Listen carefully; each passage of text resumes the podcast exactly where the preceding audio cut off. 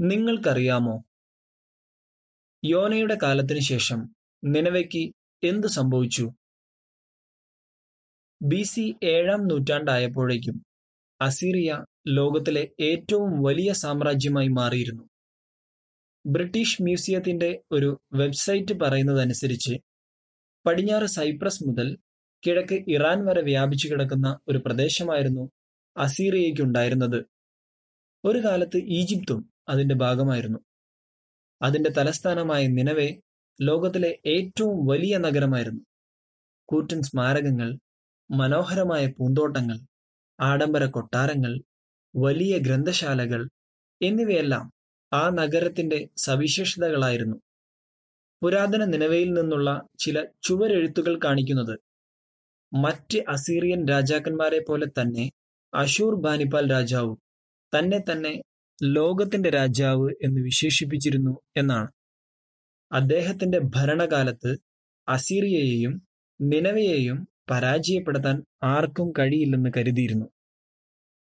എന്നാൽ അസീറിയ അതിന്റെ പ്രതാപത്തിലിരുന്ന സമയത്ത് യഹോവയുടെ പ്രവാചകനായ സെഫന്യ ഇങ്ങനെ മുൻകൂട്ടി പറഞ്ഞു യഹോവ അസീറിയയെ നശിപ്പിക്കും നിലവയെ ശൂന്യമാക്കും വരണ്ട മരുഭൂമി പോലെയാക്കും.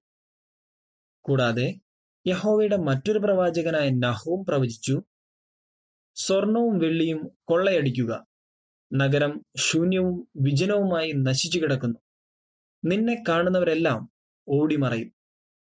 സെഫന്യ രണ്ടിന്റെ പതിമൂന്ന് നഹൂം രണ്ടിന്റെ ഒൻപതും പത്തും മൂന്നിന്റെ ഏഴ്. ആ പ്രവചനങ്ങൾ കേട്ടപ്പോൾ ആളുകൾ ഇങ്ങനെ ചിന്തിച്ചിരിക്കാം. അത് നടക്കുന്ന കാര്യമാണോ? ശക്തയായ അസീറിയയെ ആർക്കെങ്കിലും കീഴടക്കാനാകുമോ? അത് നശിക്കും എന്നത് അവിശ്വസനീയമായി തോന്നി. പക്ഷേ അതുതന്നെ സംഭവിച്ചു.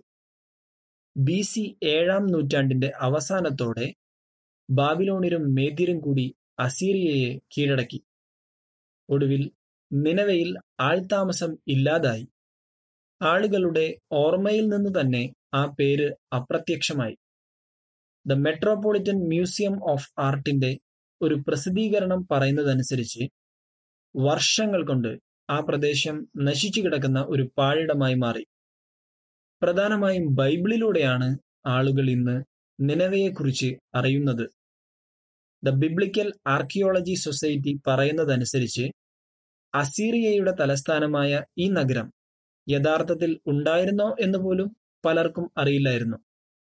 എന്നാൽ ആയിരത്തി എണ്ണൂറ്റി നാൽപ്പത്തി അഞ്ചിൽ പുരാവസ്തു ഗവേഷകനായ ഓസ്റ്റൺ ഹെൻഡി ലയാഡ് നിലവെ സ്ഥിതി ചെയ്തിരുന്ന പ്രദേശത്ത് ഖനനം ചെയ്ത് പരിശോധിക്കാൻ തുടങ്ങി.